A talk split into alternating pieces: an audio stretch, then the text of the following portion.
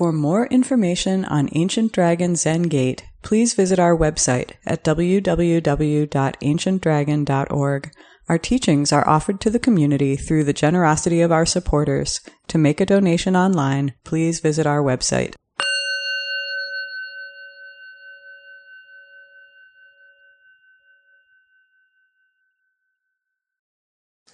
The unsurpassed, profound, and wondrous Dharma is rarely met with, even in a hundred thousand million kalpas. Now I can see and hear it, accept and maintain it. May I unfold the meaning of the Tathagata's truth.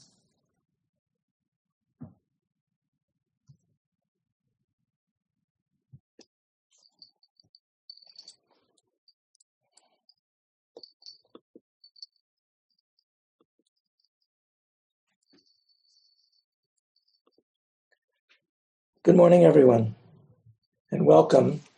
For newcomers, I'm Taigen Leighton, the guiding Dharma teacher of Ancient Dragon Zen Gate.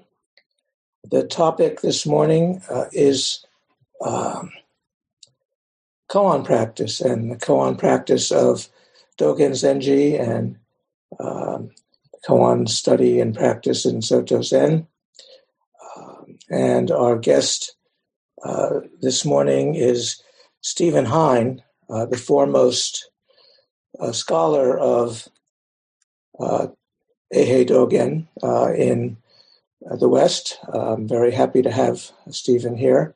Um, where is he? I saw him before. He's somewhere here. Uh, anyway, oh, there he is. Yeah, hi. Uh, it's great to have so many people here. Uh, so, um, I want to introduce first uh, Steven and then say a little bit about koans uh, uh, for uh, folks who are new to our tradition and practice. So, uh, Steve, most scholar of Dogen and perhaps of koans in the West. Um, he's written prolifically. I, I think about 35 books. I think Steven himself has lost count of how many books he's written, but um, just to mention a very few, and I have not had the uh, pleasure of reading all of them, I have to confess, but one of the uh, most important, in my opinion, is Dogen and the Koan tradition, one of his earlier books, which actually go, uh, goes over uh, what, how Dogen approached koans compared to the regular koan tradition. Another book I want to just uh, highlight is called "Did Dogen Go to China?" But it's um, it's uh, an important book in terms of uh, talking about Dogen's uh, career. Dogen lived 1200 to 1253. Is the founder of Soto Zen, and um, there's a lot of misconceptions about who who he was and what he what he wrote and uh, in that book, Steven really clarifies um, uh, the range of Dogen's work. Um, he wrote many other, again, Steven has written many other books, including many books on koans. There's one Zen koans. I don't know if you can see these. And another uh, anthology, the koan that he um, edited with uh, Dale Wright, who spoke here a few months ago. That uh, Steven has written a number, edited, co-edited a number of anthologies, uh, a few by himself and many with Steven, with uh, Dale Wright. I um, contributed to a few of those. Anyway, um, so he has a huge. Steven has a huge body of work. I'm going to say a little bit about um, koans. Uh, there are many popular misconceptions in the West about what koans are. Um, they're just, for example, koans are not uh, nonsense riddles to confound logical mind and riddles that you have to solve to become enlightened or something. Uh, rather, I would say koans are teaching stories. Um, the classic koans from oh, um, 1200, 1300 years ago that remain as um, uh, teaching stories that help us see our own practice. Some of them are, uh, many of them are dialogues between uh, teachers and students. or uh, between teachers. Uh, some of them are very short, some of them are rather longer and involved. Um, but um, there have been lots of ways in which uh, most, when you say koan practice in the West now, most people think of uh, the traditions which use koan curriculums. So uh, 400, 500, 600 koans that one studies with a teacher and tries to uh, uh, go through uh, one after another. That's one common uh, practice amongst uh, traditions in the West. Um, another tradition that goes back to um, maybe a century before Dogen, the Huatou practice, which is to focus on just one word or sometimes a, fra- a, long, a little a longer phrase. So, for example, uh, one of the most famous koans, uh, did, does a dog have a Buddha nature? And the great teacher Zhaozhou, or Joshu in Japanese, said mu, actually wu in Chinese, but mu in Japanese. And, and in some traditions, uh, students spend decades just focusing on this mu. Now, that's part of the longer story. Dogen and the Book of Serenity, the koan uh, collection that we use most often um, in Soto Zen, it involves, and also in, in Zhaozhou or Joshu's recorded sayings, there's a longer story where a monk asks, Does a dog have Buddha nature? And mu means literal, well, literally not, although what it means is complicated. But uh, uh, in the longer version, one time Zhaozhou said no, Another time he said yes, and he gives um, doctrinal reasons for for the, each of those answers. So uh, this is a, a longer um, uh, version of the story. So, or what what um, Steven sometimes calls the scenic route uh, for koans. So uh, again, just in this brief introduction, uh, there are maybe three main koan collections that are used in the West now. They're not the only ones, but the Mumonkan or Gateless Barrier, which uh, starts with this Mu koan. Uh, Dogen never knew about that, that collection. Also, the Blue Cliff Record, which he did know about. And then the Book of Serenity I just mentioned, he knew the cases and the verses, but not the commentaries, not the whole uh, collection that we know now. But there were many, many, many different koan collections in Dogen's time and some written since. Uh, so um, there are many different different koans, different koan collections. A lot of the cases uh, uh, are, are, in numbers of these collections.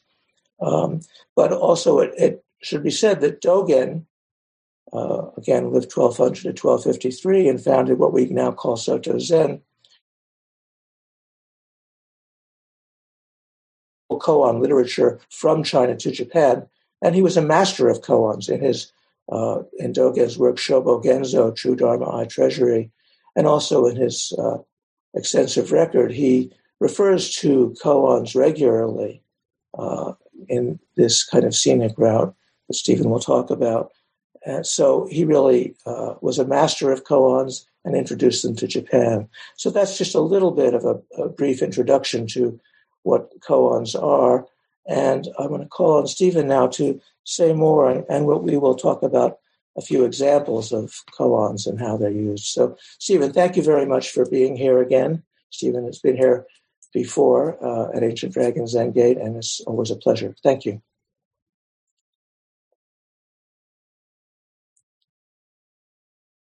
So, take it away, Steven. I think you're uh, still muted. I had to do the unmute koan. Yes. Um, so uh, Ty, thank you, Ty, again for the introduction, and uh, it's always a great pleasure to join your uh, group. And um, you know, in the Zoom world, we have the advantage that some some people uh, from afar can can also join. Um, and uh, I, I uh, you know, one of my favorite topics is koans. It wasn't always that way. I remember when I was in graduate school I used to, um, uh, and I was first um, studying Dogen. In those days, it was the mid and late 1970s, and the first uh, translations and studies of, of Dogen were uh, coming out. Uh, Jin Kim's famous book, um, Dogen Mystical Realist. Uh, there were translations in a journal called the Eastern Buddhist. Uh, there were uh, a variety of other books. Uh, Kennett Roshi had a, translations. Um, uh, Reiho uh, Masunaga, professor in Japan, had some English translations, and it, it, was first getting going. And um, it, you know, it wasn't clear. I think the, in those days, you know, exactly what Dogen's view of koans was. Heejin Kim made a very good point that Dogen did emphasize koans.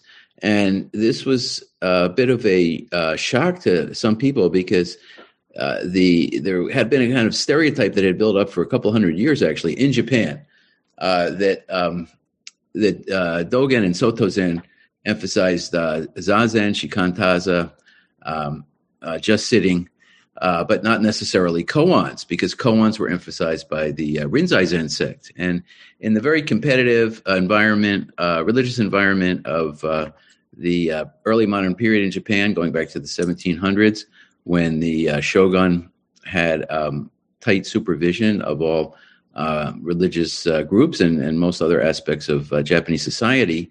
Um, in in sanctioning religious organizations and supporting them in various ways, the shogunate uh, would um, regularly ask each group to define itself. What is its mission? What is its unique uh, status? And so it was very important for the two main Zen factions, Rinzai and Soto, to define themselves differently.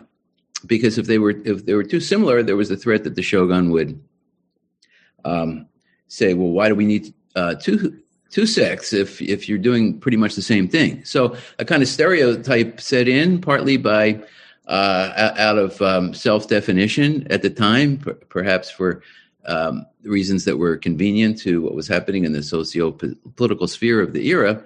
Uh, Dogen was defined as uh, not necessarily doing um, koans, and if you read um, Japanese sources about about Dogen, uh, that that view tended to prevail into the 20th century. So when Dogen was being introduced to the West for the first time, it was a little bit unclear.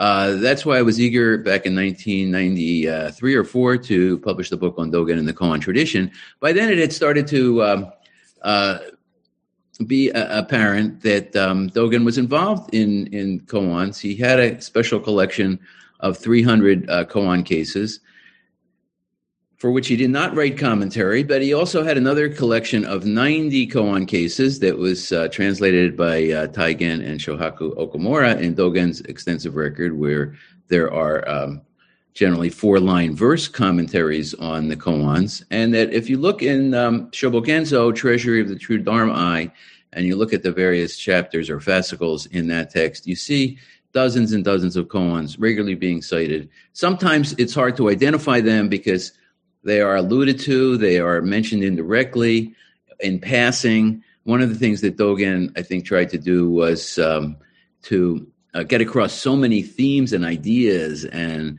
and people and um, and their um, uh, dialogues that were ascribed to them so quickly to his audience that it goes by very fast sometimes, and and you have to, you know, 800 years later, we're we're we're able to take the time and to try to read it step by step with various uh, other resources, dictionaries, and reference books to try to clarify exactly what was going on.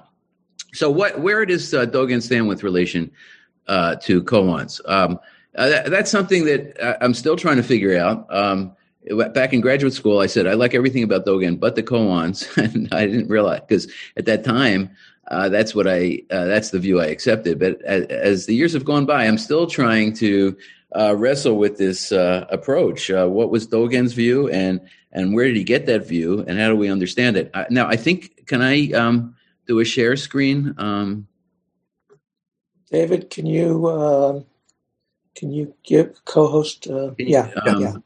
Can you see that? Yes. Yes. Wait, I had two images up. I meant it to. Okay, can you see the map? Yes. Okay.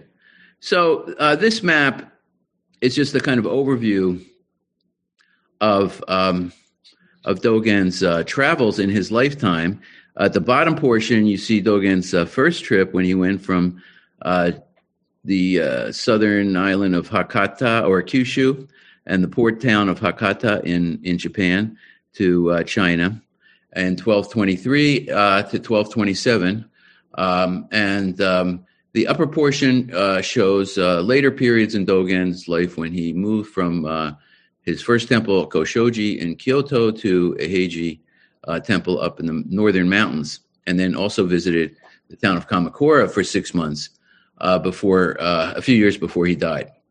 Um, but let, us focus on his trip to China. And uh, uh, Dogen um, was known to have studied uh, Zazen um, in Kyoto at the first Zen temple that had been established in Kyoto um, by a monk named Eisai.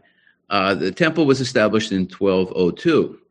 And uh, Dogen uh, first practiced the Tendai school of Buddhism, but he was quickly dissatisfied with that, had a doubt about its methods, and uh, quickly moved to um, uh, Kenninji Temple in Kyoto, founded by Eisai, where, where Zazen was emphasized.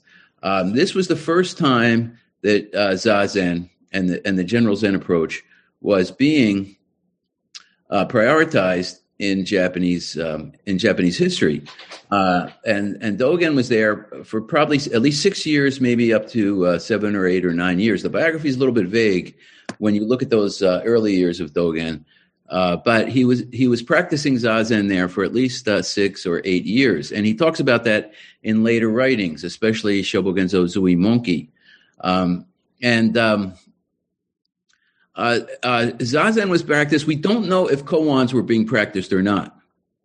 So Eisai, who founded Rinzai Zen and was the first um, Zen teacher, had been to China, and he brought back a lot of Zen ideas. But he also tended to mix those with the Tendai school in, in Japanese Buddhism. And um, actually, Zazen was known for at least four centuries in the Tendai school but it was considered one of several possible practices. It was not an exclusive practice, it was not necessarily the main priority. Eisai, who started breaking off from uh, Tendai and started the first uh, couple of Zen temples, the first one in Kyoto was Kenninji, um, did emphasize Zazen, but we don't know if it was exclusively emphasized. Chances are it seems like it was mixed with other Tendai rituals. And that's what Dogen knew for uh, anywhere from six to eight or nine years. In the um, beginning around 1214, 1215, until he went to China in 1223. Okay, I'll, I'll end that uh, screen share. Um, th- uh, the um, uh, uh, when he went to China, uh, what happened to him there? Well, he was further exposed to Zazen practice. Um, when he studied with his uh, teacher Ru Jing in um, in Kyoto, uh, excuse me, in China, um, it's clear that he did intensive uh, uh shikantaza, um, and uh, his his own enlightenment experience came during um, a sesshin where shikan shikantaza uh, was being practiced. Now let's go back to koans. What did he know about koans in Kyoto before he got to China. It's very much unclear. He does not refer to studying koans during that period. Now, when he went to China, it was with um, another Japanese monk who was Eisai's uh, disciple named Myozen.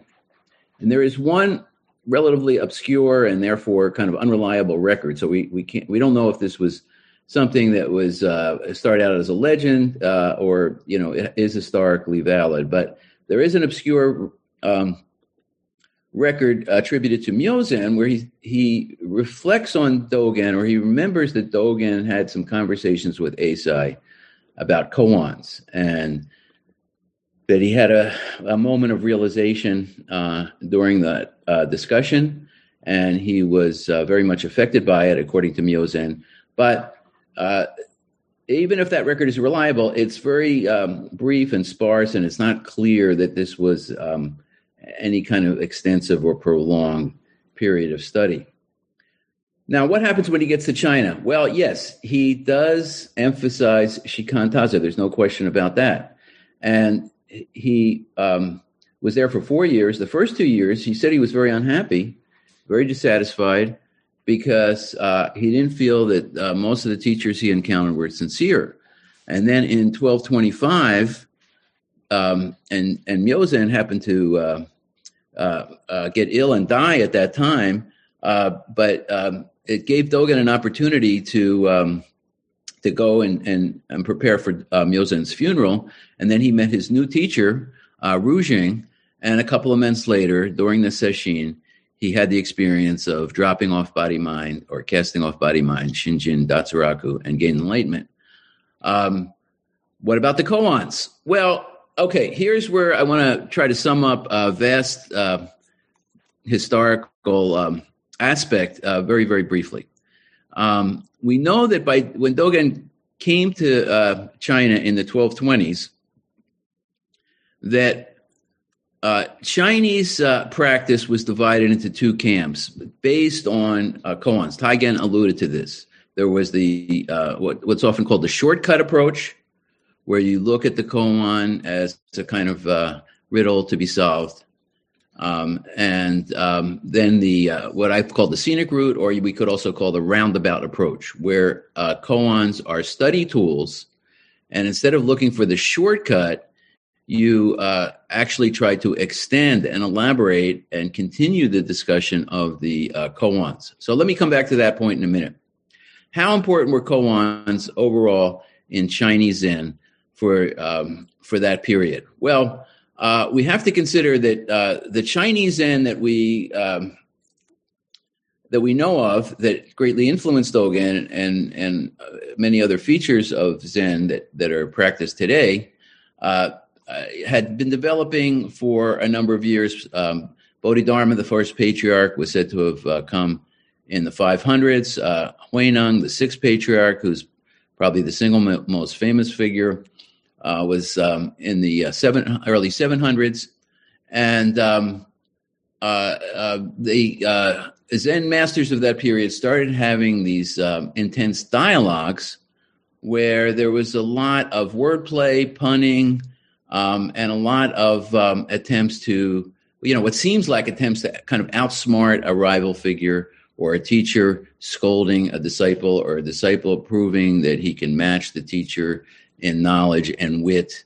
And uh, there was a storehouse of these um, dialogues and anecdotes about the interactions between master and master, or master and disciple, or sometimes the master, uh, a Zen master, and a figure from another tradition, or a secular figure, um, sometimes a government official. There were uh, uh, dozens and dozens and hundreds and hundreds of uh, stories. Some at some point they said there were seventeen hundred of these stories, but that's you know that that that figure is kind of meaningless really because there's there's many more than that if you try to count them all up in all the uh, various books um, and and they began to um, in China in China beginning in 1000 they began to catalog these and comment on these with poetry prose and what's called capping phrases or succinct uh, kind of paradoxical or ironic cryptic remarks about uh, different aspects of the koans and uh, became very intricate, very complicated.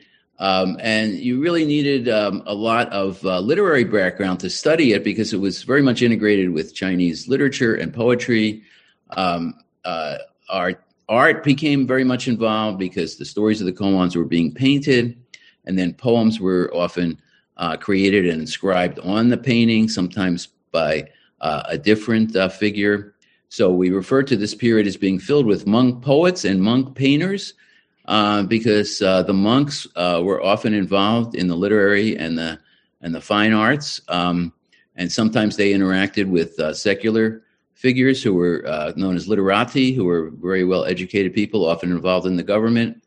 Um, and uh, Dogen was um, the second main figure after Eisai, who came from Japan um, and was able to kind of ride the wave of this new tradition. So my point here, to sum up uh, so far, is that when Dogen got to China, he knew about zazen, and zazen had been practiced in Japan. He didn't realize probably uh, how much his teacher in China would emphasize shikantaza. That was new to him. It seems like, and that's what he you know, one of the main things that he brought back But when he got to China, he probably didn't know at all, or just had a, vague glimpse of the idea that the koan dialogues were also so important. That in almost all the uh, written work, and the written work was usually oral deliveries. You know, again, Taigen, Taigen has uh, translated Dogen's extensive record. Most of that was oral um, Dharma discourses or um, sermons delivered in the Dharma hall uh, that were eventually recorded. And when you look at those one by one, they almost always refer to a koan dialogue, uh, either directly or an indirect allusion. And that was what Dogen was became immersed in. Now, coming in 1220, he also was aware that the debate between the two uh, interpretations, shortcut versus scenic route or roundabout uh, approaches to koans, had been pretty intense. Um, and the um, the rhetoric, the polemic was was very uh, harsh sometimes, and uh, the two sides referred to each other as um, as fools a lot of times. And Dogen has, has says some of that in some of his writings that you know people who understand it the other way, uh, you know, don't have don't have a real knowledge of Zen, and that was going back and forth. But um, even though Dogen himself expressed some of that harsh rhetoric, uh, we can get a sense that he knew both sides very well and he was able to see it objectively coming from Japan, gave him a unique view. So he wasn't as wrapped up in some of the rivalries that that seemed to be going on in in China at the time. But okay, so next step is uh, what is Dogen's view, and I'm going to refer to one particular um, koan as representative of his approach, and this is in the uh, Shobogenzo uh, fascicle called um, in Japanese Shin Fukatoku, or the ungraspable mind, which is uh, you know appears in most of the translations you would find Kaz Tanahashi or uh, Nishijima of um, Shobogenzo or Treasury of the True Dharma Eye. And in this um, in this uh, fascicle, uh, pretty much the entire uh, chapter is dedicated to uh, Dogen interpreting a koan uh, based on uh, a figure named um, uh, Tokusan or Deshan in, in Chinese. So Tokusan is um, famous in a couple of different koan stories because he lived in the early days of Zen in China. So this goes back to the 800s. And he was known to be an expert on Mahayana sutras, especially the Diamond Sutra. And they say that he would carry in his backpack as he traveled around uh, China um, all his notes taken on the Diamond Sutra. And then he would tell people, uh, uh, when he met people, he'd say, I'm the king of the Diamond Sutra. Um, and, you know, they're kind of poking fun at him. But he, he no doubt had a great expertise in interpreting these scriptures, as did many other other monks. And you know, the Zen view is that the scriptures are not worthless, but uh, their uh, their value is relative to uh, deep inner realization. And um, according to the uh, to the koan, um, uh, uh, has heard about Zen. He wants to explore it. In those days, the Zen temples were generally south of the Yangtze River, so it was known as the Southern School. And he was traveling south and into a couple of provinces where there were many Zen temples, mainly uh, Hunan and Jiangxi provinces. If you if you if you look at the um, a map of China, um, and um, uh, apparently he stopped at the side of the road and there was an older uh, woman uh, selling um, refreshments. And the uh, refreshments in um, in the Japanese pronunciation are called ten shin, which literally means pointing to the mind. And the idea it was that uh, in those days, every uh, town, every village, every neighborhood, every family, and maybe almost every uh, person who who did some cooking had a particular style of refreshment that they made that uh, that was um, true to their own mind. That's why it was called pointing to the mind. That kind of captured the essence of that person. So maybe you know, to an outsider, they all tasted like uh, biscuits, or they all tasted like pancakes, or something not that exciting. But in those days, it was very interesting for uh, people to try out the local flavor. You know, and um, by the way, Tenshin in Cantonese pronunciation is dim sum. So that term is still used today um, with the same characters pointing to the mind for, uh, you know, if you go to a Cantonese, uh, well, different kind of Chinese restaurants today. So um, uh, uh, Tokusan asks uh, the lady for um, a refreshment, for some tenshin. So she makes this great philosophical wordplay. I won't go into all, the detail. You can read it in the translations. But basically, she says, well, uh, the Diamond Sutra said that the mind is ungraspable. So uh, where is the mind that you're going to refresh? And according to the basic story, it stops there. Tokusan is bested by the lady. He uh, you know it's not clear exactly what happens to him. In some versions he's um, he's immediately awakened. In other versions he he doesn't know what to do and he just kind of stumbles off and then he has other experiences where eventually he gets awakened by by a, a typical uh, zen master at a temple.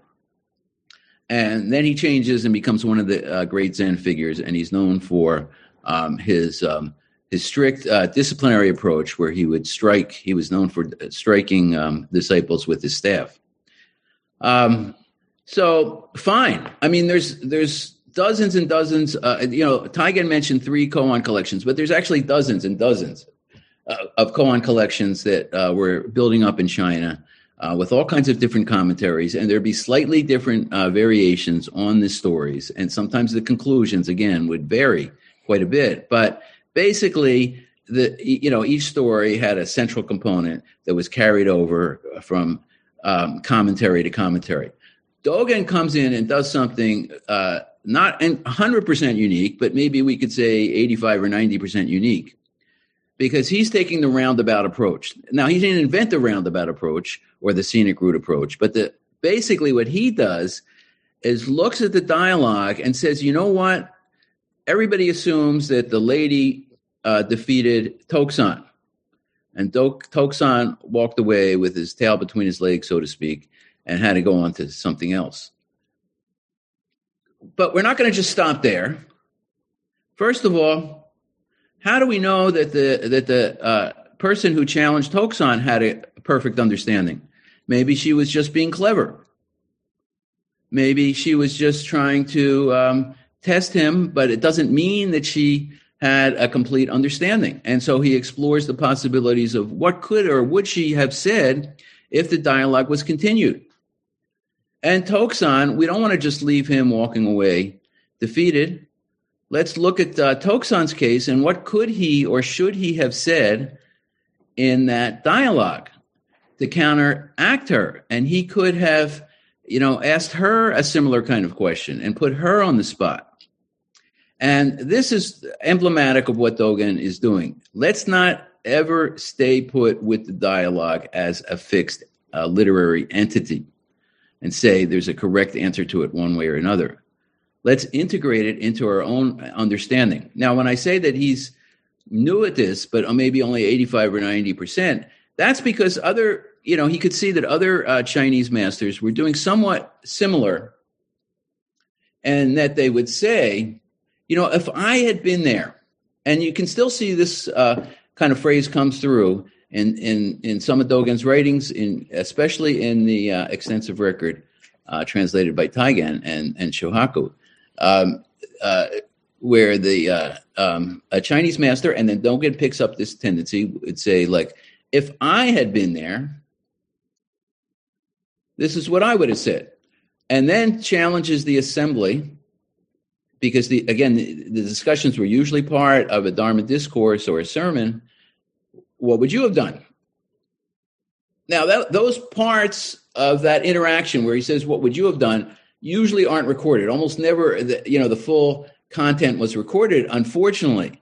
Um, so what was transcribed and what we can read today is only a part of what was happening in those um, uh, Dharma Hall discourses, which was no doubt often very, very exciting. I mean, you know, Dogen describes his teacher had a very electric atmosphere. The people were always being inspired by the the um, um, the charisma of his teacher's uh, ability to challenge uh, his um, uh, his disciples, and and that's the atmosphere Dogen's trying to create as well. So, um, before I uh, turn back to to Taigen, uh, let me.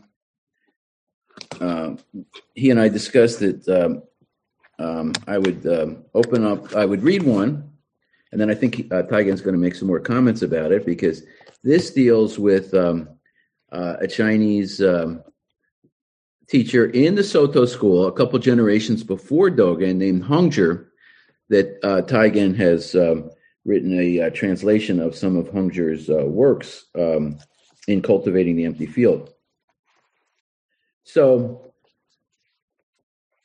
um, in this uh, sermon, which is um, number 135 in the extensive record, which uh, starts on page 162, if you get a chance to look at it, um, there's a, a very uh, there's a the first part. Um, Dogen uh, mentions indirectly a couple of different koans, which, uh, which, I won't go into, but he ends that portion of it with a uh, sentence: "In a bowl, the bright pearl rolls on its own without prodding."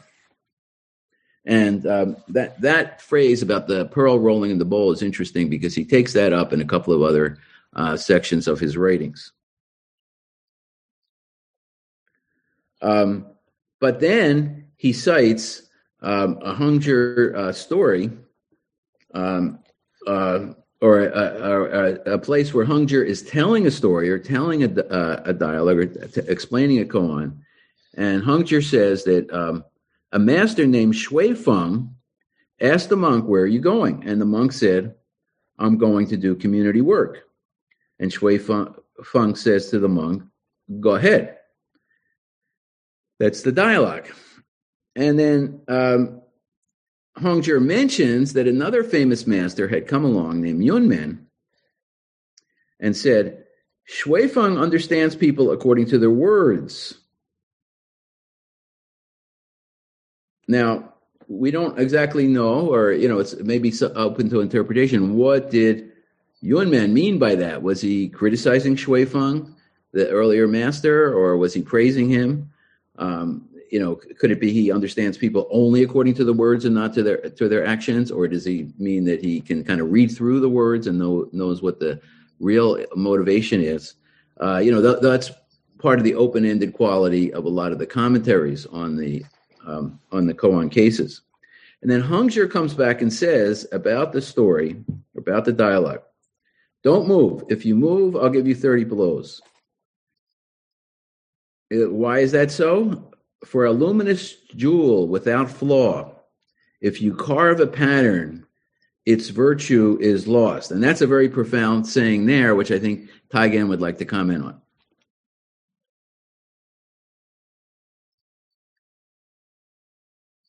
So Taigen, would you would did you want to pick up that?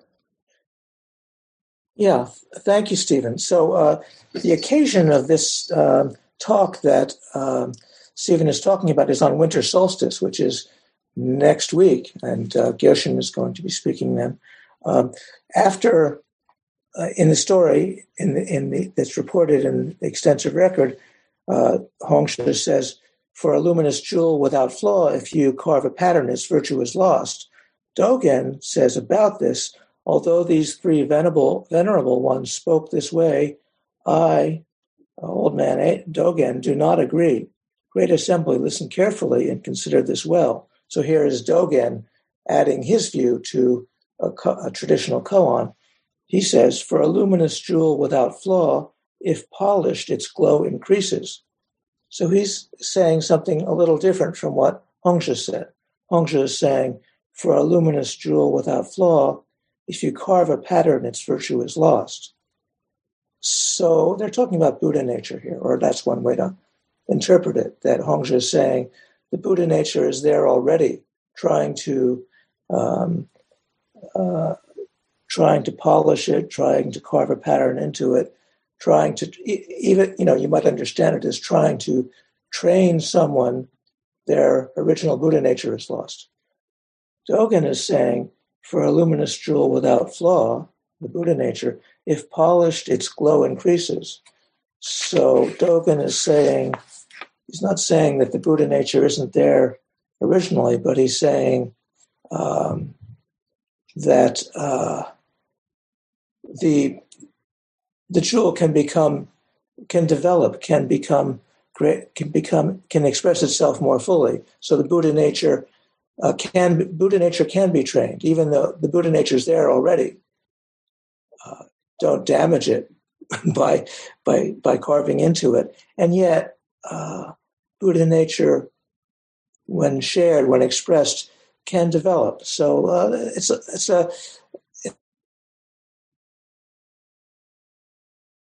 point from Hongzhi. Dogen respects Hongzhi a lot. He quotes him quite a lot, especially in extensive record, but he's adding something to Hongzhi. So, um, uh, so I was going to um, uh, bring up another story. Well, uh, uh, Taigen, is, just, uh, can I? Let me just. Uh, yeah, go ahead. Go second. Ahead. Yeah.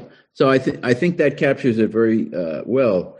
Um, and um, two points I'd like to make. One is um, an implication could be uh, for Do- the, the, reason Dogen is saying that you have to uh, polish it because its glow increases is because in the Chinese context that he was uh, had been familiar with, um, saying that the that the jewel is um, already uh, uh, luminous without being polished could imply that you don't need to practice as much, that you don't need to do the right. as much, right? and so so um, he he has to tweak it. He has to put his two cents in.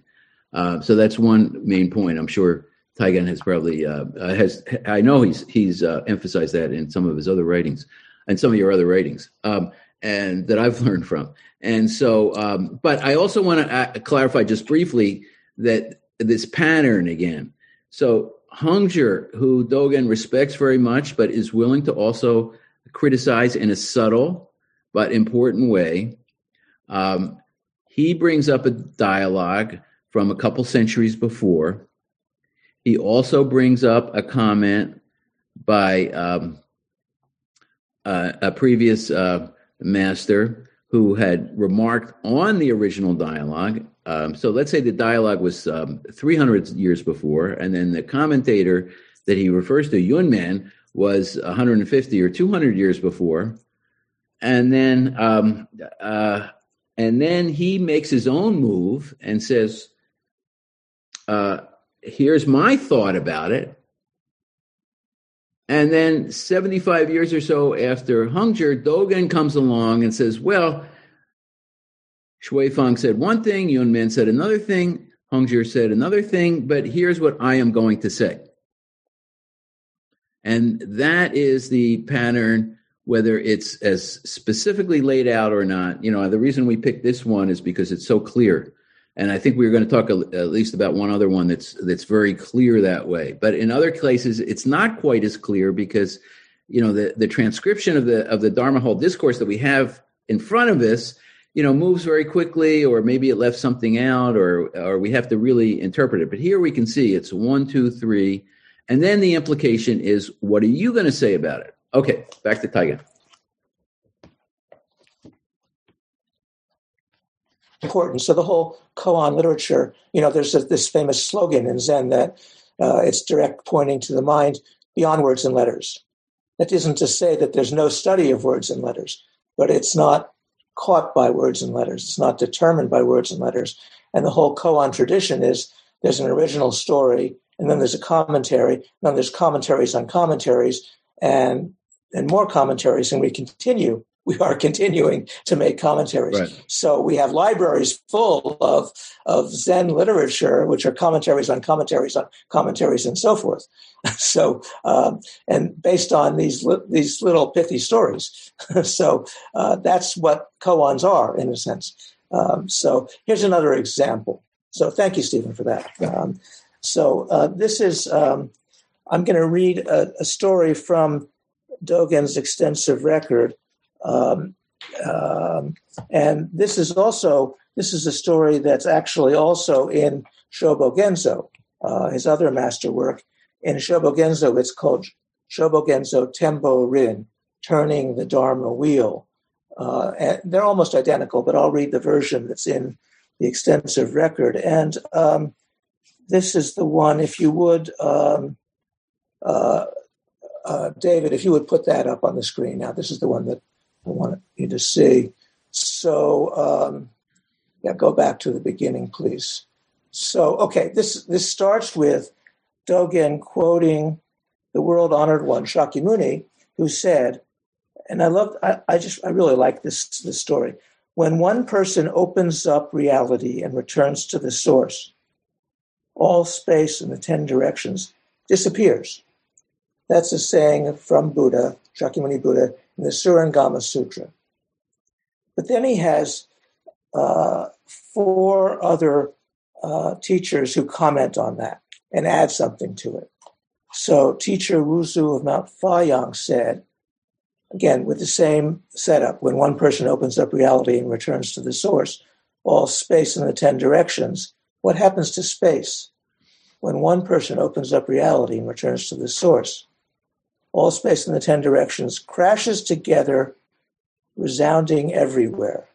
So that's what Wu Fayan says. Then he goes to Zen Master Yuan Wu Keqin, Jiashan. And this is the guy who uh, wrote the commentary for the Blue Cliff record, Yuan Wu, very important figure. And he says about this when one person opens up reality and returns to the source all space in the 10 directions, in all, in all, in all space in the 10 directions, flowers are at.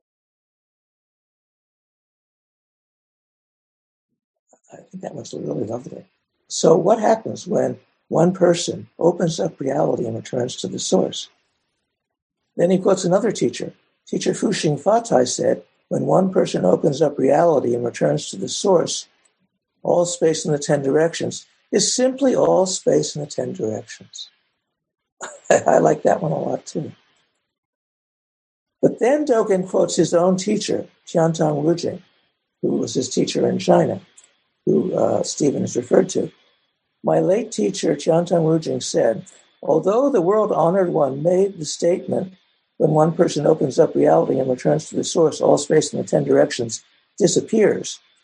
This utterance cannot avoid becoming an extraordinary assessment. So Dogen's teacher, Rujing, says, I'm not like this. And then he says, when one person opens up reality and returns to the source, a mendicant breaks his rice bowl. So a mendicant, so uh, you know, we we use oryoki bowls to eat in the zendo, and the and the, the the the first bowl is what's used in China and Japan to go back begging on begging rounds.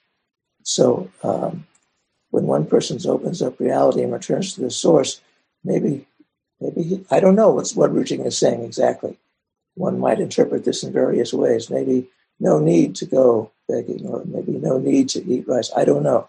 So this is this one puzzles me. Uh, I want to add though this basic setup: when one person opens up reality and returns to the source, all space in the ten directions, and then something. And this, and I've often talked about Jijuyu Zanmai in Wa, where Dogen says, when a zazen practitioner sits in zazen and displays Buddha Mudra with their whole body and mind, all space, all phenomena awakens. That's what Dogen says in that one. Here, Dogen adds something. He says, the previous five venerable teachers said it like this, but I, Eihei Dogen, have a saying that is not like theirs. When one person opens up reality and returns to the source, Dogen says, all space in the 10 directions opens up reality and returns to the source. So this is an example of Dogen quoting the Buddha and four other great uh, Chinese Chan teachers, and then saying something himself. So this is a, a you know one of the common patterns of koan commentary.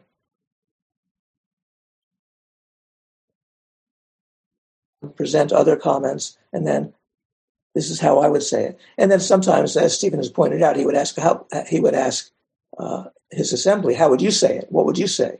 But he doesn't do that here. He's just he makes this uh, this declaration, and each one of these is uh, worth reflecting on. When one person opens up reality and returns to the source, I mean, just just that what does that mean when one person opens up reality and returns to the source? That's kind of amazing just to say that. But what happens to the environment? What happens to all space in the 10 directions what happens. And there's five versions here uh, before Dogen, and then Dogen gives a sixth. When that happens, all space in the ten directions also opens up reality and returns to the source. So uh, I really enjoy this, and again, it's here in the extensive record, and um, it's uh, also in uh, Shobogenzo Tenborin, almost identically. Um, so uh, this is, an, you know, a good example of. Uh, I don't know that this. I don't think this is in any of the koan collections, but it's uh, Dogen taking a saying from a sutra of Buddha and then all these different commentaries. So uh, I wanted to present that to you. And uh, Stephen, do you have any anything? Uh, yes, uh, thank you. Um, let me make a, a, couple of additional points. As as Taigen mentioned, um, and you can see this in the footnote on page uh, 198 in his translation. Um, two th- two points.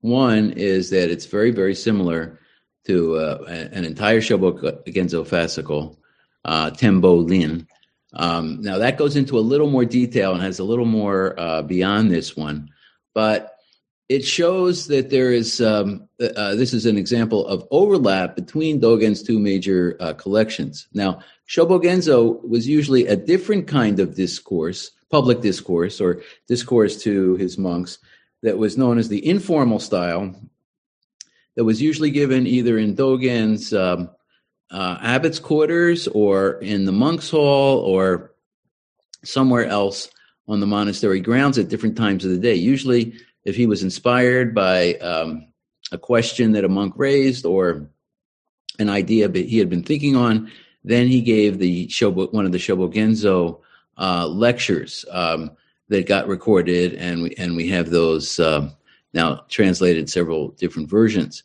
Um, the extensive record was uh, known as the formal uh, discourses, where uh, at certain times it was expected that the temple leader, the abbot, would hold forth um, in the um, in the Dharma hall uh, several times a month, and um, a lot of times on ceremonial occasions. Um, as we said back in 135, it was at the uh, for the winter solstice. Um, and um, th- on this one, another thing that's mentioned in the footnotes is that the saying is from a um, a sutra, and show it shows that both Dogen and his teacher, because he's citing his teacher's uh, references here, um, are are not disregarding the sutras, but find that the sutras are a source of insight and wisdom, but need to be interpreted. Now, in addition, if we go up to the, if we can scroll up uh, uh, to the uh, beginning of it. Okay, so let me mention a couple of other points. One is that let's look at the um, at the monks that are cited here, because um, it, it, uh, you know, on the one hand, they're um, uh, picked out you know several sayings that he thought were particularly relevant.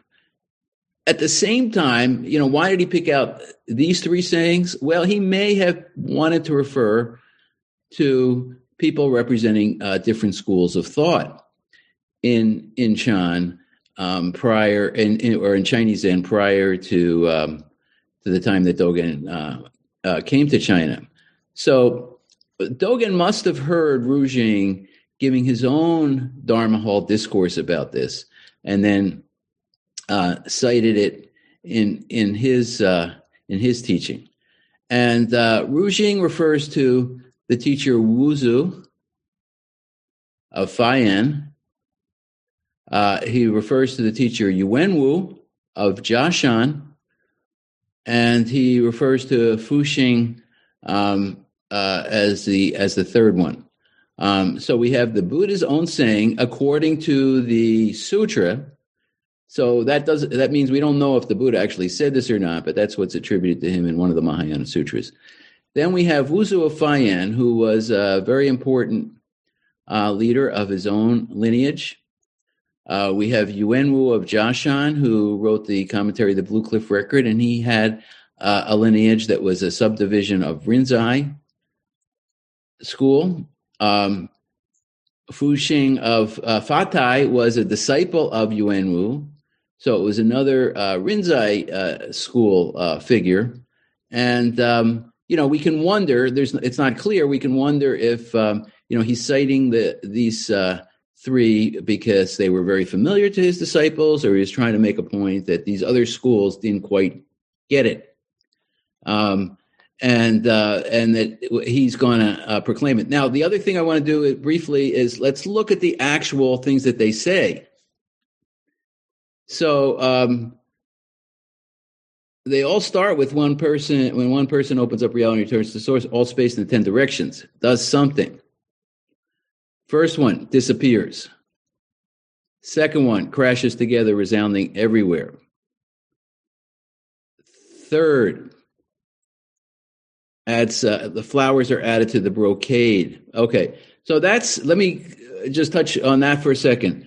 Um, you know, there's a, there's a saying that's uh, famously used in the Zen writings: adding frost to snow, or uh, moonlight shining on the white crane sitting in a silver vase. Uh, the idea uh, that um, you're um, uh, kind of repeating a certain perspective on reality in order to enhance it, not to make it redundant. So the, the brocade uh, doesn't need any decoration. It already has the flowers. So in, on the one hand, flowers added to the brocade could sound like something negative. You're wasting your time. We already have the brocade. Why are you adding to it? Why do you add frost to snow? We already had it. Or from another perspective, it's the opposite. It's something very positive because just like you're commenting on the commentaries on the commentaries, you know you're adding a new twist you're adding your own unique flower to the brocade that, that enhances it accentuates it and makes it more beautiful um, then um, uh, fatai uh, all space is simply all space in the 10 directions so it repeats the uh, original saying but adds the simply to kind of reaffirm it and then if we go down to Rujing,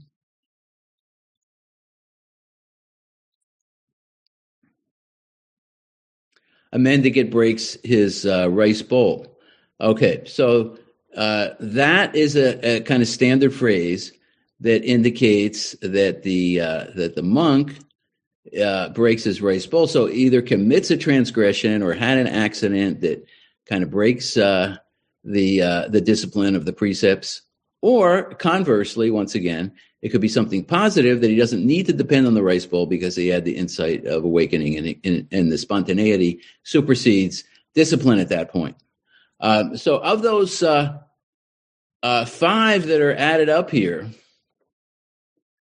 I guess a question that could be asked, if we have time for this, again, briefly, is to ask uh, our, our people um, attending, um, you know, uh, do we see a progression? Do we see uh, a real difference? Um, uh, is it clear that these are all deficient?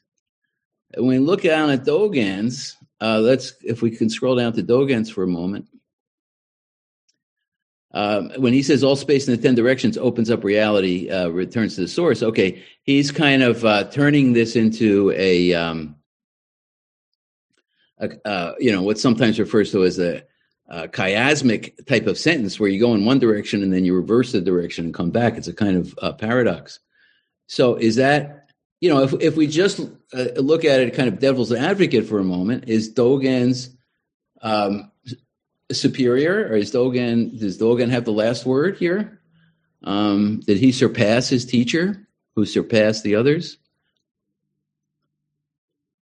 Uh, Taigen, I don't know if you want to throw that out for a question or you want uh, or you want to go on to something else. Well, I, I do want to just add a, few, a couple things um, okay. before we, and I do want to open this up to, to questions and responses. But um, just first, uh, well, in terms of your last question, I um, I think uh, scholars tend to think of these as uh, these koans as criticizing the previous the previous statements. I I kind of like all of them, and I don't think we need to see them as criticizing, but we could. Some and sometimes maybe sometimes clearly they are.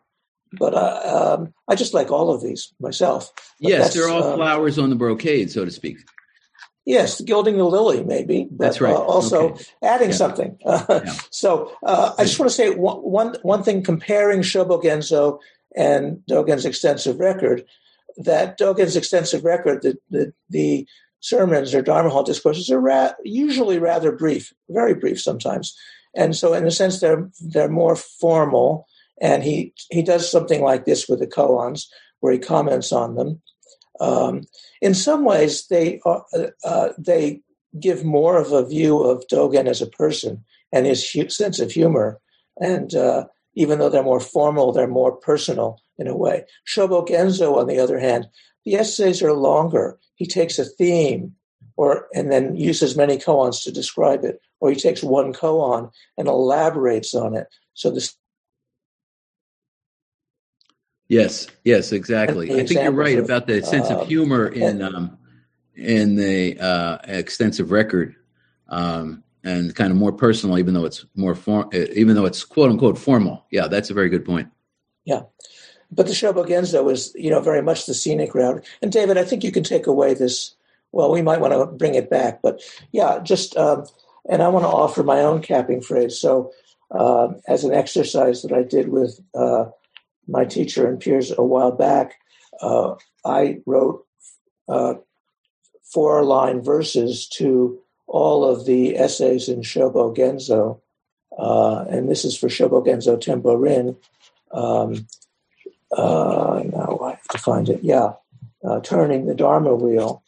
Um, so this is a common way. So we've seen this where there it's a common way of um, commenting on koans where there's a four line verse commenting on them.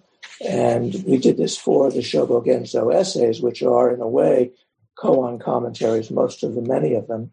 So anyway, I did this for, for Shobogenzo Tenborin, opening up reality and returning to the source. In the jingle jangle morning, a Tempo Rin man plays a song. Hmm. All space, flowers, entirely vanished but for the sky there are no fences facing. So that's my commentary on Shobogenzo Tenborin. Um, so, um, uh, so I, I want to open this up for questions, discussions, discussion, responses. David, Ray, could you call on people? And I just my my internet connection is unstable, so I may need to move to an another room in the middle of this. But David, if you would call on people and I'll respond, or Steven can respond, or Oh, I will. I'm glad to call on people, and since we're uh, since we're two screens worth of people, I, I, think what might be the most effective is to use the hand raise down on the participant list or at the top of your of, of your box. And I've also shared the text in in the chat in case you want to access it. And Nyozan's hand is up. Uh, yes. Um, it seems, I don't know if this is responsive to the overall thrust of, of, of the talk, but as a comment on, on part of it, um, there are clearly places in the koans where uh, one person in the dialogue is clearly criticizing or correcting or amending what a previous teacher had said. Uh, but I'm thinking about this Steven's comment about uh, you know whether it might be regarded as as just sort of filling out the garland uh, these different comments, and particularly in this last comment um, or the, this last koan you discussed, where it starts with Shakyamuni, and uh, one would presume that the teachers are likely not trying to, they may be trying to elucidate. It's very unlikely they're trying to correct or amend Shakyamuni's utterance in any way. So I wonder if one way to think about it, at least a koan of that nature, is not so much um, that we have a series of corrections or um, emendations uh, to what previous teachers have said, and think of it it would be reasonable to think it more in terms of as practitioners, when we encounter the Dharma, when we engage with the Dharma, at some point, we are all called to make our own response. And um, and take it on in our own way. And th- maybe that's what we have a record of is, is just a series of people um, displaying for us their own Dharma position specific response to a koan without the necessarily an expectation that it's a, a correction.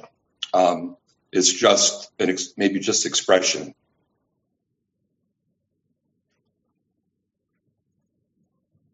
Uh, I'll just say I, I agree with that, but Steven may have another view. Go ahead, Steven. Okay. Yes, I, I think that's uh, you know I think Taigen and and uh, Nyozan made uh, very good uh, points that um, uh, one's own, um, and I think yeah, in a way that is the bottom line.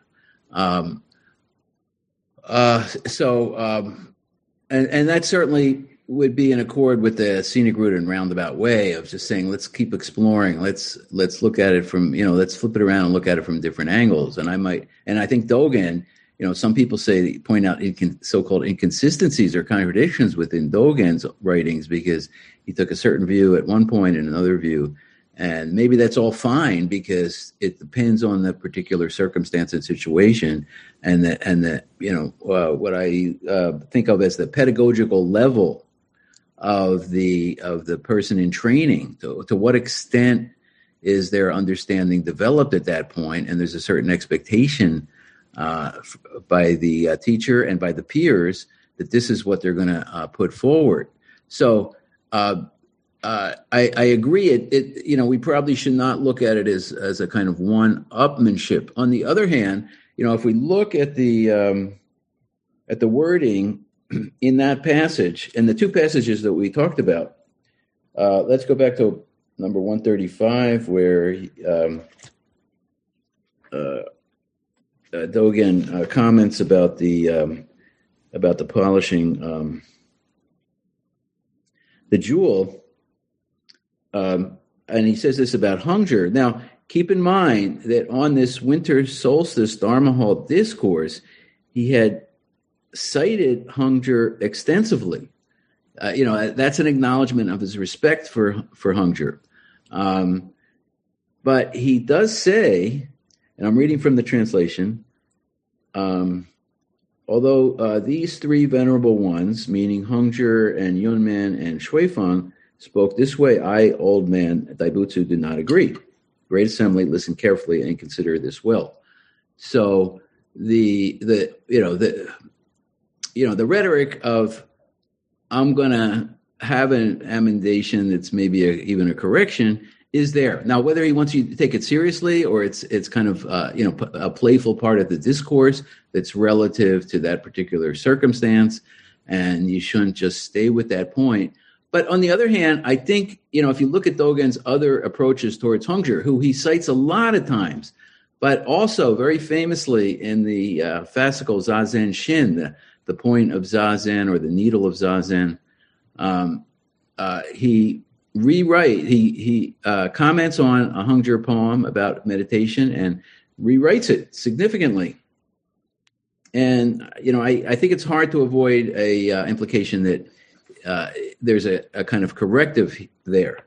Now, if we go back to 170 uh, to discourse number 179, the one we're looking at, uh, keep in mind, in first of all, that the uh, yeah, in addition to the world honored one or, or Shakyamuni uh, being cited, here he takes on his own teacher. So if there's one person he has total respect for over and over again, it's Rujing.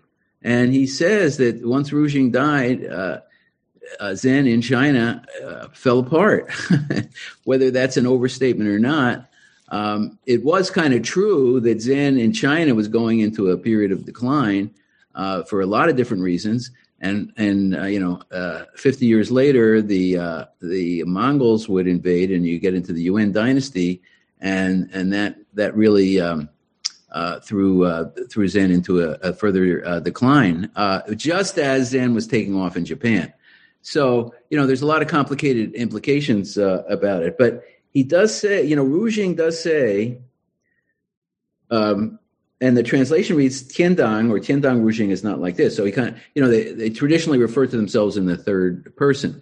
Um, Uh, and um, so Rujing is saying, I am not like this. And then Dogen says, I, Eihei, have a saying that is not like theirs. So there is that implication. Now we could, we could, I think we could re- uh, go to, you know, uh, Buddhism always talks about two levels of truth. Uh, you know, that's a basic Mahayana uh, position that uh, Dogen doesn't specifically mention, but I think we could evoke it here. And we could say that on um, the relative level of truth, there is a back and forth.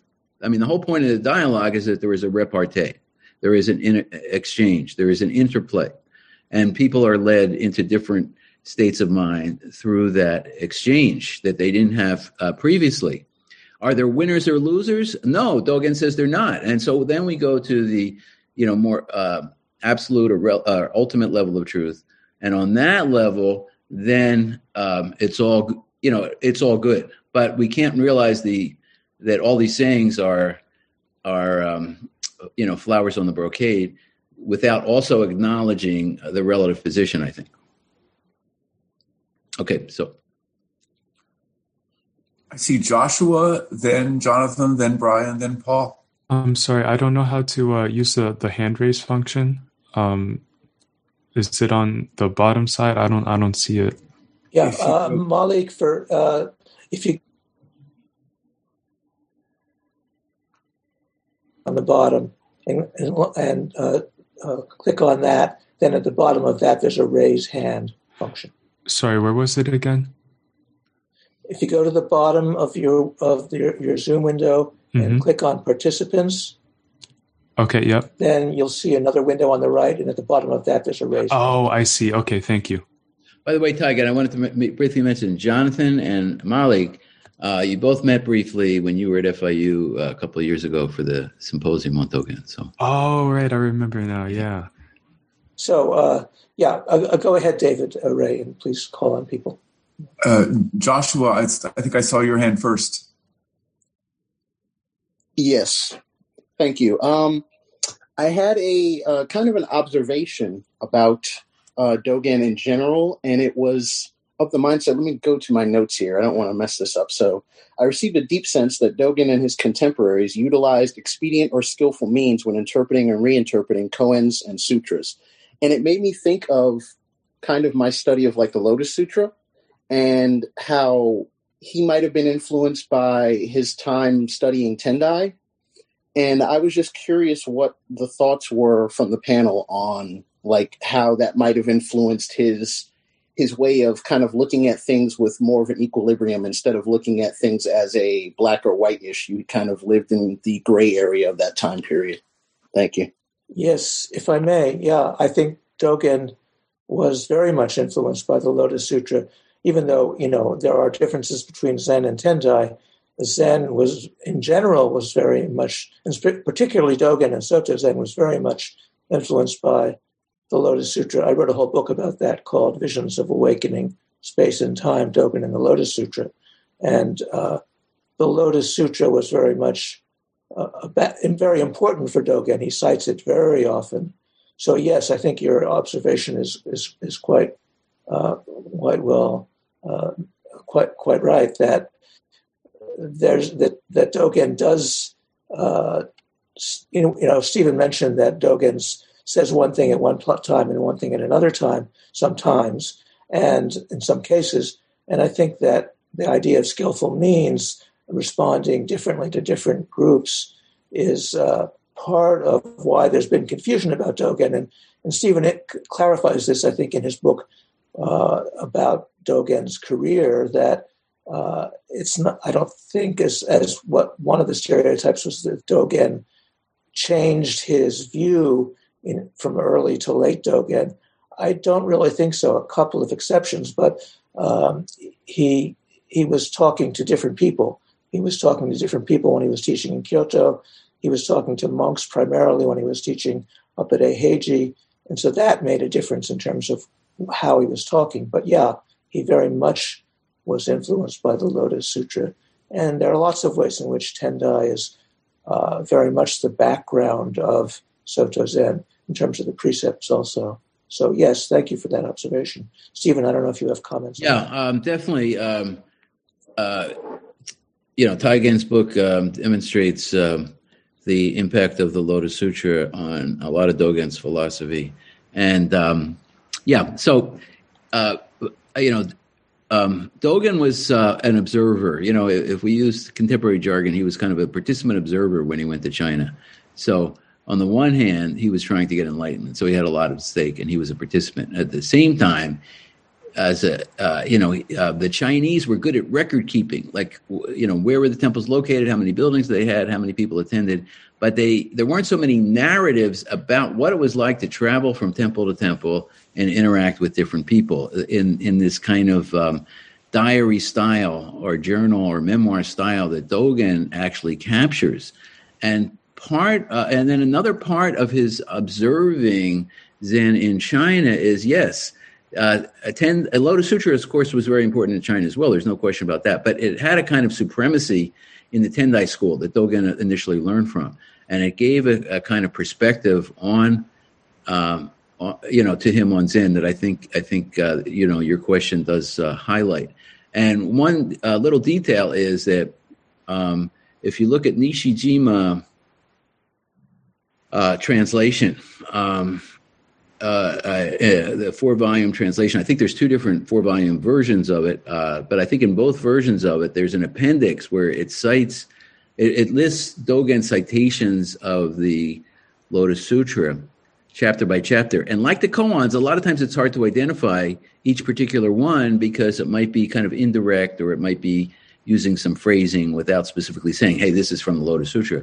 But there's dozens of examples. I think I, I, think several hundred examples, maybe over uh, 200 examples, where Dogen is citing it in Shobogenzo. So it does um, show that this is a central element, as Taigen brought out in his book. Okay. I think Jonathan's hand was next. Yes. Uh, sorry, if I can add uh, just a, a, comment and maybe a, a question. Um, you know, one thing that uh, uh you know might be wrong, but uh, I realize is that all of these examples are kind of interconnected in a way, and it kind of shows uh, Dogen's philosophy. And I think that Dogen's trying to tell us that you know, while all these masters and koans have this great insight, we can't just like passively wait to, to be enlightened through these koans. Instead, you know, we have to add to that brocade, we have to polish that pearl in order to be able to to really get uh, you know something out of these uh, uh, koans and uh, all these sayings from the masters. Um, that being said, you know Dogen uh, often uh, said, if I'm not mistaken, that you know there was no Zen sect or there's no actual sect, like it's just true Buddhism. Um, and obviously, he had the authority and the authenticity to be able to comment on these on these masters' writings. So what would be the message to his students by by doing something like this? Like, does he is he actively saying, you know, you you can uh, kind of input your own uh, kind of uh, interpretation to these uh, to these readings, or you know, eventually you'll be able to reach there. Um, you know, uh, what what would be his his message to to his disciples with the with his writings? Um, okay uh, I, I, think you're asking a very good question. Could you sum it up in one sentence, just so I can clarify it in my mind? I'm sorry to. Yeah. Um, answer. So, uh, so obviously Dogen had the, the the authority and the authenticity to challenge to challenge, or not to challenge, but to you know comment extensively on on the works right. of these masters. What would right. be his uh, what would be his his message then to his? Well, okay. So on on the one hand, I think what he was trying to do was to introduce a vast amount of uh, materials that he had um, been exposed to in, in China, that he read in China, and he probably brought back a lot of manuscripts um, to Japan, or or uh, maybe some of his colleagues, some of the anonymous colleagues that were taking similar journeys and don't become famous like he did. Uh, were going back and forth between t- China and Japan, and we're bringing the records of these koans, you know, that filled up volumes and volumes of scrolls into Japan, and he was trying to distill it, encapsulate it, and kind of distribute distribute it um, to um, or disseminate it to uh, his his disciples as as yeah, I don't want to say as quickly, but in a kind of time efficient way. Like he know, I mean, he he died at 53, which was kind of premature and maybe he would have lived uh, uh, longer. So he didn't he didn't know, but he would he. You, I, I get a sense that he was kind of in this hurry up mode a lot of times. Let me just get all this out here. That's why he was so uh, productive. and that's why he gave the different styles of sermons that he was trying to look for ways like how can i get these points across so he wanted people to become familiar with it and i think the point is that and you know we can see this in the examples that that we gave especially when we look at it from the point of view that was mentioned like it's not competitive it's adding you know a flourish to continue the decoration of the beautiful brocade um, which is that um, uh, you live side by side with the with the uh, previous ancestors. Um, like you know, the dialogues that you're hearing about are embedded, become embedded within you. They're part of your spiritual um, uh, structure, so to speak. You know that that that you're, um, um, you know, all you know from Shakyamuni through Bodhidharma, Huineng uh, to Rujing and Dogen. There, you know there's they there's a sequence there's a chronological sequence but they're kind of simultaneous at the same time they're all part of what dogen calls being time or existence time the unity of all beings at all times and and so he wants he wants people to live and breathe it i think one main thing whether it's china or japan dogen or some of the others is that um, I, I, believe that these people spent a lot of time reading this stuff, talking about it, hearing about it in different lectures and sermons, and knowing it backwards and forwards in a way that's hard for us to quite fathom because, um, you know, we're just catching up. And as much as we can try to read about it, it's still it's the, there's still so much more to go. But um, uh, but he was trying to, you know, get, again get, get the uh, get his disciples in Japan ready to absorb these vast amounts of material. And and he was right that uh, you know as time went by, they became more and more uh, popular and more and more important in both Rinzai and Soto Zen. Let me just add to that. Thank you, Steven. Um, um, I would just add, I think, you know, to your question about what what was he expect. Part of what you were asking was what did he expect from his students, and I think um, a big part of it is well, how do you, what is your response to this issue? So these, these ancient stories from the 700s and 800s and so forth uh, have been survived because they tell us something about our own practice. It's not about some historical event. So we still uh, s- study these stories because they are about our own practice. So when I work with when I work with students about with these stories, whether it's in a, in a, in a talk or individually, which I sometimes do, the point isn't to finish this story because I don't, you know, these stories, you know, you, you, can come back to and there's still more. You know, you never finish any of these stories in my from my point of view.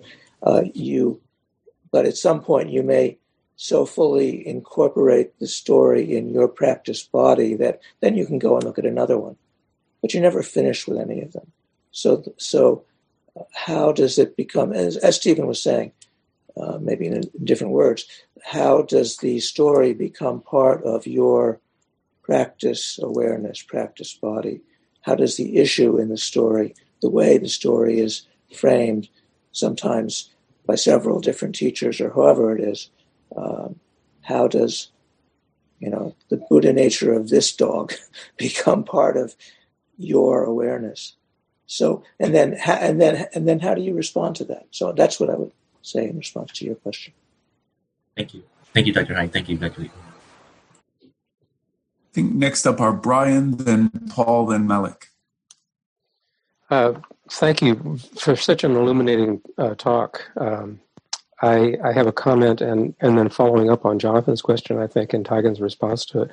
Um, just the comment, quick comment is that it, it, what you presented reminds me in one way a, a lot of the Jewish Talmudic tradition of uh, various scholars over over the centuries taking their own crack at things and then those coming up against each other over time and, and the new students doing the same with previous uh, commentaries. But the, the question I had really maybe follows up with Jonathan is, you know, this could be taken to the extreme where the student uh, or I am um, encouraged to make my own response. Um, and it could become whatever you want it to be. It's like whatever, and and where are the guardrails then? And wh- where is the corrective then? Is it in Dokusan? Um, how, in this tradition, um, we make our response, but there's something in terms of um, is, is our response guiding us further into the Dharma or taking us away from it?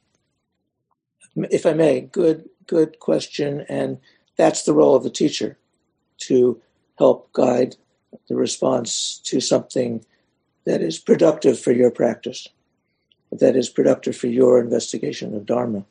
So there are, you know, I remember giving responses to my teacher that were just obviously stupid, and he told me so.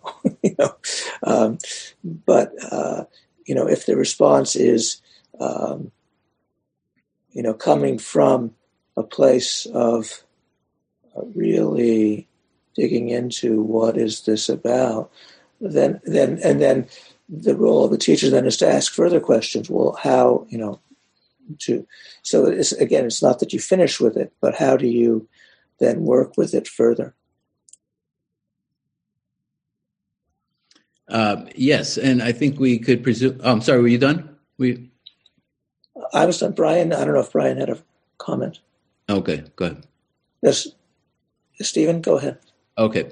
Yeah, I I, um, I imagine that uh, uh, the the teacher's teacher also, you know, uh, it did that, and you know, it goes on. So when does the when does the level of self um, awareness and self confidence come that that one becomes the teacher that can you know to make those judgments and provide the guardrails? And you know, it, it, it it's uh, it's an it's a very fascinating uh, process. Um, you know, I remember there was a documentary on Zen um, some years ago where uh, they showed a Dokusan process, and and the uh, monks were dealing with the Mu koan, and one uh, says uh, Mu, and um, doesn't say it in a very dramatic way. The other goes Mu, and um, you know, then the teacher says that the you know you'd think that the one who, who growls Mu in a very dramatic way would be um, the one who was acknowledged, but in fact, the other one was acknowledged. So it's hard for you know, it would be hard for an outsider to know. You'd have to be inside the the uh, teaching process itself to to really be able to make uh, that judgment. On the on your uh, remark about the Talmudic style, you know, uh, there's the a sense that um, in Talmudic study that um, you're kind of put it, you know, that there's there's two parties that are d- debating, and then they have to sometimes switch sides and take the opposite view from what they had taken uh, in the previous session. And there's the uh, metaphor used of like putting um, pepper, you know, that, that the two parties that are discussing an issue are are putting pepper in, in front of each other to kind of irritate them to make them sneeze, but that you know, kind of they're sneezing out, you know, or teasing out uh, an even you know more appropriate uh, response to the uh, particular context. So I think there's probably you know many other teaching traditions. I mean, I think as Zen developed in Japan, in medieval Japan, um, you know, the one way I look at it is that you can compare it to some of the and and it got involved in some of the arts, of course, gar- and you know, fine arts, literary arts, uh, gardening, tea ceremony. Um, and and other kinds of um, skills like let's say carpentry, and you know, uh, and and that was an essential item around temples because you were trying to build new buildings or rebuild ones that had gotten um, destroyed by storms or whatever. And um, there was a kind of an apprenticeship style of teaching, so that you know a great teacher would would have uh, his way of leading students, and they didn't want to necessarily give out those kind of quote unquote secrets to other people that weren't part of that lineage or weren't part of that uh, apprenticeship studio. And so they didn't always uh, write down because you know that they could lose track of that and somebody else could get hold of those notes. And so it was a it was often a, an oral teaching. Not that they were trying to um, you know keep secrets necessarily but they wanted to have the integrity of their particular uh, teaching style. So i think that's a, something that involved in in zen in the soto uh, zen you know in the generations after dogen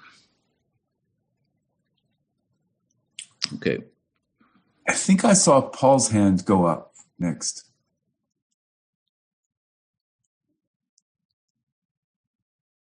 Um, yes, I have. I have maybe a slightly different look at this. And as someone who's went through one of those teaching processes in Japan of the apprenticeship, I have I have I have a great under I have a great respect and and and appreciation of it. And it's a it's it's um it's a little different than the way teaching is done in the West. Um, but I also have a little bit different take on this subject at hand, and that I see all five answers as being exactly the same. I don't think there's any difference between them, and that and that it shows the closing the gap between self and other. So, if you understand, as you said, quoted Dogen was just there, that that we are no different than everybody else in the ten directions. We are the ten directions. We are the self-anointed one. Then, whatever whatever viewpoint you have, it's the same viewpoint. Um, okay, okay, yeah, I think um, that's a fascinating point. So you're saying that um, maybe Rujing uh, cited Shakyamuni and picked out the other three, um, uh, not you know because he admired that they were different ways of of getting around to the same basic point. That's what you're saying. Is that what you're no, saying? No, no, I'm not saying that. I'm saying that if you were coming from the point of the world anointed one, right, and, and as it says in you know that I alone am the world anointed one. If you're coming from that point of view, they're it's they are all the same. It's all it's just it's all this it's it's all part of the same same web of, of Indra's net. It's all part of the same oneness. It's all part of the ten directions, um, and that they're not they're not in conflict or different or or in some way. Um, there's it's not a it's not there's no there's no friction between them. Right. There's, right. there's no space between them. Right. Anyway, um, anyway, yeah. And, so I think, and, uh, yeah, I think. And, uh, okay, D- Taigen, did you want? Yeah, no, I would just agree with that. That yeah. they that they are. So what what we are talking about are various ways of expressing this basic ultimate experience. So uh, yeah, from that because point, we're, all different people, and but we're all the but we're all the same person at the same time. So so that's so of course we're going to see things differently depending on our on our on our on our our karmic background. But at the same time we're not separate from everybody else either. So the the vision the vision is not it's not a your vision as opposed my vision is better than your vision or, or it's a, it's it's all part of it's all part of one whole that we are that we are that we are situated in yeah, I I I, th- I agree with that, and but uh, the two truths came, came up. So from the point of view of uh, and skillful means came up. So from the point of view of ultimate truth, yes, absolutely, what you're saying is is uh, clear, and yet from the perspective of the particulars and all the different ways, particular ways of expressing it, we have particular ways of expressing it. And then from the point of view of skillful means, which uh, I think Jonathan was asking, uh, then how do you express it for the sake of particular diluted, to put it te- technically, beings uh, is uh, you know a question, but they're not they're not different, as you say. That that I, I think that's that, that that's my response to what you're saying. Yeah, let me. Um, so I I get the point. I think, um, and I I like that point. And um, but let, us yeah, going back to the uh, level of relative truth. Let's go back to a phrase that I think uh, Brian brought up: guardrail. Um, so these are all eminent. You know, you have Shakyamuni, you have Rujing, and have three other eminent uh, teachers. Um, so they all get it right from their view, um, from you know their respective views, and they're sharing the view. But um, would it be the case that uh, somebody does somebody else, a novice, somebody inexperienced, somebody just learning the way, um, would would not get it right? and as Taigen said, you know, you were told by your teachers, you were reprimanded by your teacher occasionally, right? Sure. you can't you can't you you can't get it wrong is if you're doing it with the mind of the mind that's open to the ten directions or if, if you it's it's it's your mind that's the it's the, your mind that's the important thing yes not not the not the answer not the the statement in in in in Rinzai in Rinzai Dokusan often the student will be rung out the teacher will ring the bell even before he opens his mouth it's it's all about it's all about the, the energy that you personify right not yeah. not a verbal not a verbal answer. So so you when you when you when your mind when you when you understand that when you understand the, the unity of, of all things, then any answer you give is correct. And, there's, and no guard, there's no guardrails. There's no guardrails, but but you have to, but you have to have use the, the, the highway analogy, you have to be running the you have to be in the right vehicle, and then there's no guardrails. And just to add to it, these these are not they these seem like literary exercises. This seems I mean this is a literary genre, these koans in some sense, but actually it's not about some literary event. It's you have to be there. It's the actual experience. So um, the, so I, I sometimes uh, recommend reading a koan as if it's a theatrical piece and imagining uh, or, or, trying to trying to be there in the experience and uh, even like imagining you know actors who would play the different parts how mm. do you put yourself in the experience of um, Zhao and the monk inquiring and what is going on and and to see it as a scene in uh, so yeah as paul is saying it's it, it, it's a it's an experienced event. Uh, so it's not about saying it perfectly. It's about what is behind it also so that's part of the subtlety of the whole thing yeah yeah good Malik's hand is up, and I'm afraid you've been waiting for a long time, Malik. No problem. Uh, thank you so much for your presentation. I really appreciate it. Um, and uh, I just wanted to uh, make a comment about um, the the commentaries of the masters regarding the ten directions, and um, I, I, found it at least uh, this is my interpretation that when I was looking at it, but um, uh, it seems that these masters have sort of like their own um, sort of their own philosophy shines through each of their remarks on it. And and I thought Dogen's was very interesting and striking to me because um, you know, the other masters seem to have a sort of like cause and effect. When this, when uh, one opens oneself to reality, um, in the, the 10 directions, then the rice bowl breaks or, um, you know, uh, flowers added to the brocade. But uh, with Dogen, um, he simply sort of, I think he sort of denies that cause and effect, that worldly cause and effect, and tries to make, to make that apparent and, and kind of reaffirms the, um, the reality of, of the 10 directions um, and kind of makes it, um, kind of brings it back like, like, um, you know uh, Taigen was saying.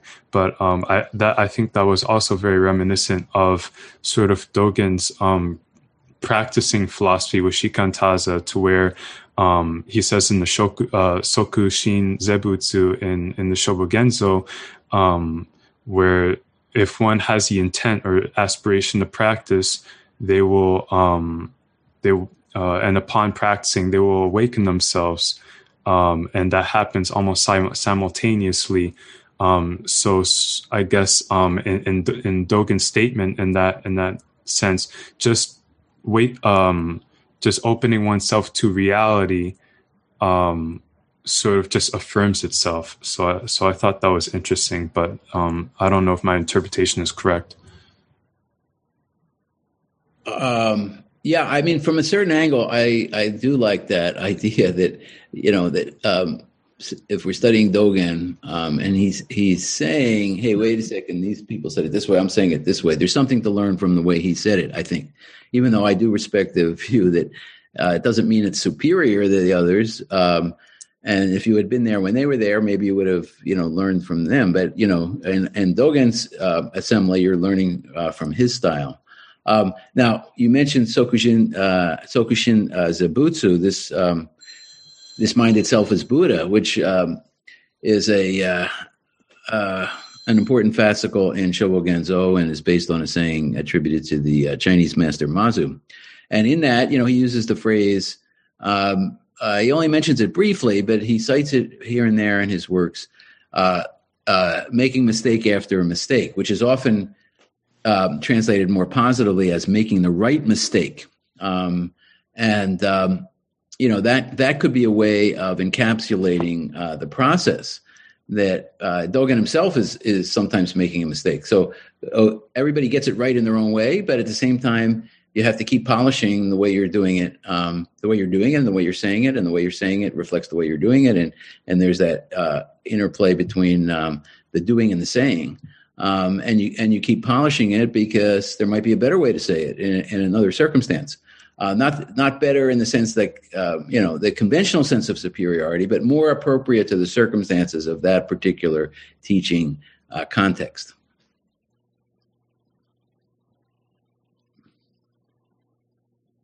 Thank you. Jokai, I did see your hand intermittently. Howdy. Um, I was wondering if you could elaborate about the difference between um, the shortcut and the scenic route. It seems like most self-respecting Zen students would want to take the scenic route, um, but is there something lost when you do? Yeah. Okay. So the scenic route is um, the um, the Japanese uh, term for it is wato. Um, wa means um, word, and and to means head or key or main, and you know it sometimes it's translated as the key word or the main phrase. That um, and the idea um, was that um, uh, you know most of the dialogues there's the Dogga Buddha nature mu. Okay, it comes down to the mu. There may be different ways of pronouncing it or reciting it um, or delivering that in the context of an interaction with the teacher. There may be different ways of interpreting it. Um, but in the end, it boils down to a key component. So you focus on that, and that that style is still very much used in some in some Rinzai schools, and it, it's uh, still very popular. In uh, my understanding uh, is that it's still very popular in, in uh, Korean Zen, and that uh, but it's not a simple shortcut either because uh, that shortcut can be polished over the course of many years. So my understanding in some forms of Korean Zen, for example, is that people may be assigned the Mu Koan, but they're developing that not, not for a brief period and then go on to other koans, but they may be cultivating uh, that one koan for a very uh, prolonged period of time. So probably there's no true shortcut. Probably the shortcut was a way of referring to a process for the sake of um, lay disciples, since in Chinese Zen at that time, they were very eager to promote Zen uh, among the um, secular community as well. Um, and, you know, when Dogen went to China, we can see that he often talked to government officials and even uh, people in the military or people who were in the civil service or uh, you know, we, we, we can see that he had those interactions. That was pretty common in Zen in China at the time. When he got back to Japan, um, in his, for him, and it seemed like in the early days when he got back to Japan in Kyoto, he was kind of exploring could he bring that model of Zen teachers interacting with um, lay disciples, but eventually went for the monastic model. So for the monastic uh, uh, model, where you're dedicated, you know, you have people dedicated 24 7, but they come from different backgrounds, different levels of, of, uh, of um, knowledge about the history of Zen and the history of Buddhist uh, teachings, um, different capabilities. uh, when he goes up in the mountains, we have to assume that that the disciples that he got there were not as well educated as as in Kyoto. Uh, they, you know, in Kyoto, probably they could all read the Chinese. Uh, in, in the mountains, maybe only a handful could read Chinese. We don't know those things for sure. But the idea is that there's a multiplicity of levels. So you have like the one teaching, and then you design to target uh, it to uh, people at their uh, in their situations, um, in their circumstances. What is appropriate? I think the key word is appropriate to the circumstances of the teaching. So for some, uh, shortcut works, um, or it works at a certain stage, um, because you can't wrap your mind around these endless multiplicity of like everything is okay. I mean, you know, maybe that's just too much relativism for somebody to uh, process at, at a particular time, and it just becomes endlessly confusing. So there has to be a sense of like, okay, we, we conquered this stage, let's go on to the next stage. There, there would be a sequ- sequential uh, pattern. I mean, I think a lot of it. Um, you know, I'm not a uh, you know an expert on uh, early childhood educational processes, but you know, I did raise a, raise a couple of kids. When I think back on, you know, um, you know, uh, I you know I had two sons, and you know, I saw like you know, um, ha, you know, I remember back in the days when they were learning to ask for food. You know, like I want the ketchup for this hamburger. You know, and uh, you know, um, one of them, um, you know, they, they would act in, in different ways. One of them, you know, went, would go like this, like he was banging the ketchup bottle, and one of them would uh, kind of free associate about the word ketchup and say something a little bit similar. And um, you know, I think I think I so I think I, I think it kind of boils down to that. But at the same time, there was a fierce debate. So the shortcut people would say, "Hey, like you're wasting your time. You're going to endlessly spin your wheels." But generally, the advocates of the shortcut, if we look carefully at their corpus of writing, they also had very elaborate uh, interpretations as well. Probably that for that was for their higher level of disciples. That was for the people that were, you know, that they worked with more intensively. So, um, uh, kind of different strokes for different folks, to use an old cliche. And um, I wouldn't, I wouldn't want to dispute the um, the shortcut approach, but um, but there, you know, there's no question. And if you read, I think San Sui Kyo fascicle has the famous passage that Hee-Jin Kim talked about many, many years ago, and that has been, you know, analyzed by a number of scholars since then. And I think you can always go back to that passage where he says, like, if you reduce koans to kind of these absurdities and these just these puzzles, you're not getting anywhere. And that's where he's very adamant about it. Um, but in other cases, who knows? Maybe Dogen found the, you know, could have found it appropriate uh, to certain circumstances.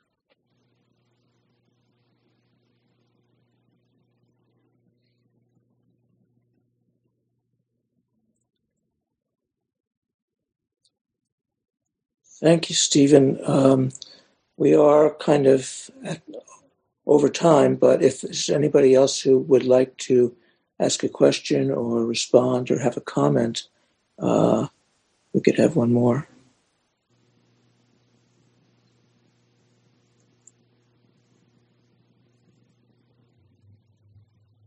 Yeah, there was, you know, there was um,